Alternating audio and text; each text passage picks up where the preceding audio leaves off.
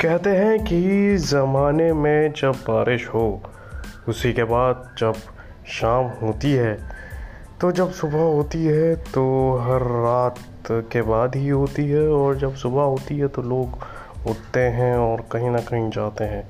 लेकिन कभी ही ऐसा होता है कि वो घर पर ही रह जाएँ। जी, मैं बिल्कुल लॉकडाउन की बात कर रहा हूँ।